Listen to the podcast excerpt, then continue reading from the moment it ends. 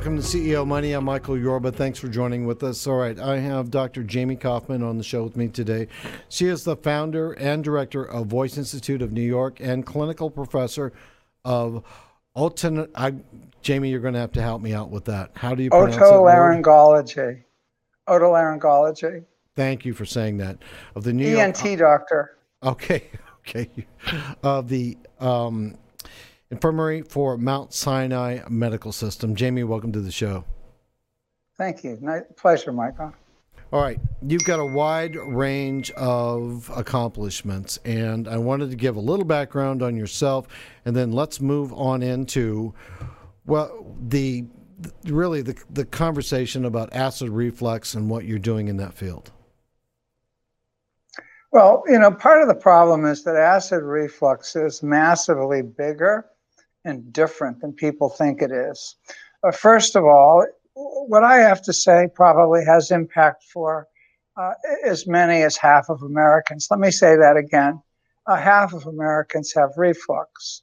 The problem is everybody thinks reflux is about heartburn and indigestion, um, when indeed it's about respiratory disease. So people have silent reflux where reflux comes up uh, into the throat, into the lungs, into the sinuses, and is then misdiagnosed as things like allergy and asthma and sleep apnea and sinus disease and uh, COPD and a whole lot of other diseases, chronic bronchitis, you name it. So that I've pioneered this field, and this field is basically um, not well appreciated by uh, the average physician. Okay, what are you doing to change the way the world looks at it and the way that people can become um, more, well, use your knowledge to, to live better lives? Well, first of all, I'm an educator at my core. I'm at a stage in my life where I'm much more interested in the future.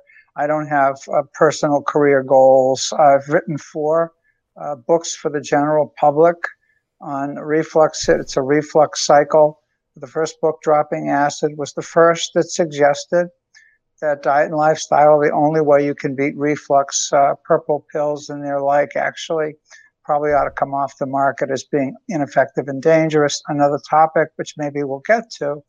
And then I wrote a book called The Chronic Cough Enigma, and then Dr. Koufman's Acid Reflux Diet, and most recently, um, Acid Reflux in Children. So it sort of batted the cycle for uh, books for the general public.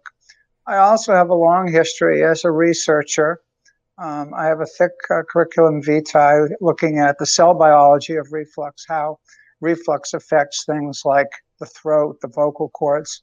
And we know, for example, that reflux can cause throat cancer and lung cancer, not just esophageal cancer. So the whole question is how do you make the diagnosis? What are the symptoms? Um, why don't more doctors know about it? And uh, what can people do? Let's walk through those. Those are good topics. Well, the first question is what are the symptoms? Imagine, if you will, that the most important risk factor for reflux is eating dinner too late. so you get invited to a dinner party at 8:30 on a Saturday night. From 8:30 to 9, you have a glass of wine and some hors d'oeuvres, then a fancy meal. Maybe it's rich, maybe a chocolate dessert, a digestif, and you're home and in bed around midnight. 100% of those people, or 99% of those people, are going to have silent reflux and reflux all night. The stuff is going to come up and it's going to sit in the throat. So it's the most common cause, this type of silent reflux, of, of hoarseness and voice problems. Um, it can be confused with allergies, with sinus disease, and asthma. Let me just speak to asthma for a second. Um, when I look at my population of patients who come with asthma, the first question I ask is this. Um, when you have an asthma attack, do you have more trouble getting the air in or out? And if they go in, I go, wait a minute, that's not right. Asthma is only trouble during the expiratory phase getting air out. So of the patients who come to me with asthma, uh, almost 80% of them have reflux and not true asthma. So we spend about $60 billion a year treating asthma let's pretend half of that is actually reflux. So we have symptoms of a sensation of a lump in the throat, difficulty swallowing, hoarseness, chronic cough, uh, uh, postnasal drip, uh, sinus pressure, and all the symptoms related to the ears. And all of these symptoms can occur in adults without them knowing they have reflux, without ever once having heartburn.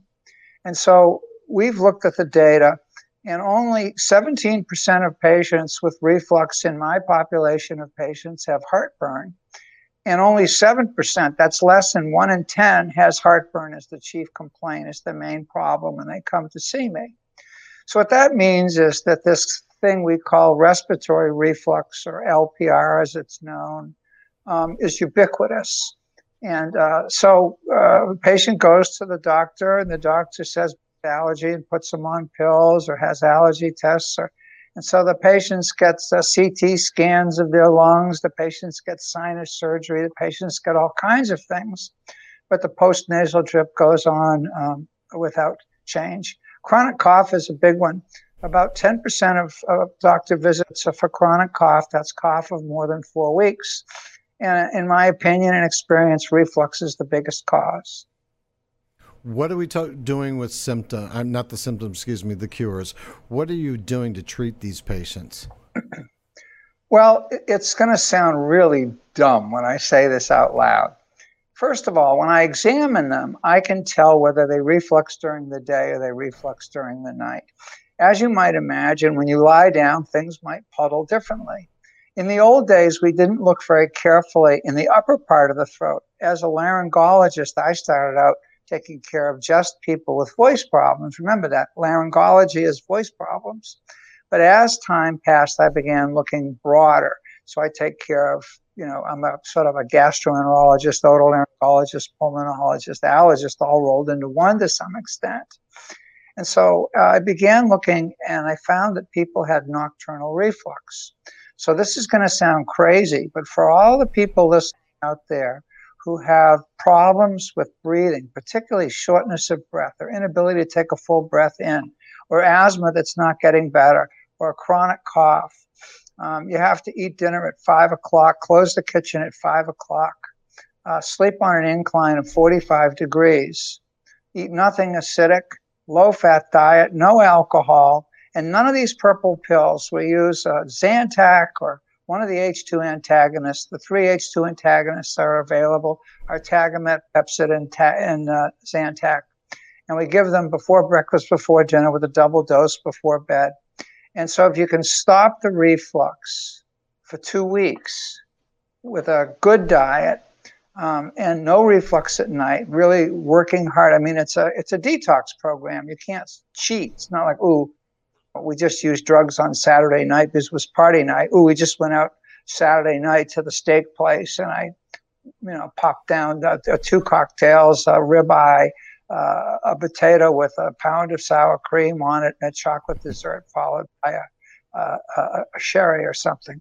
So that this this process of reversing disease is possible, and of course the GI people think uh, uh, reflux is a chronic disease. Once you have it, you just have it forever. That's not been my experience.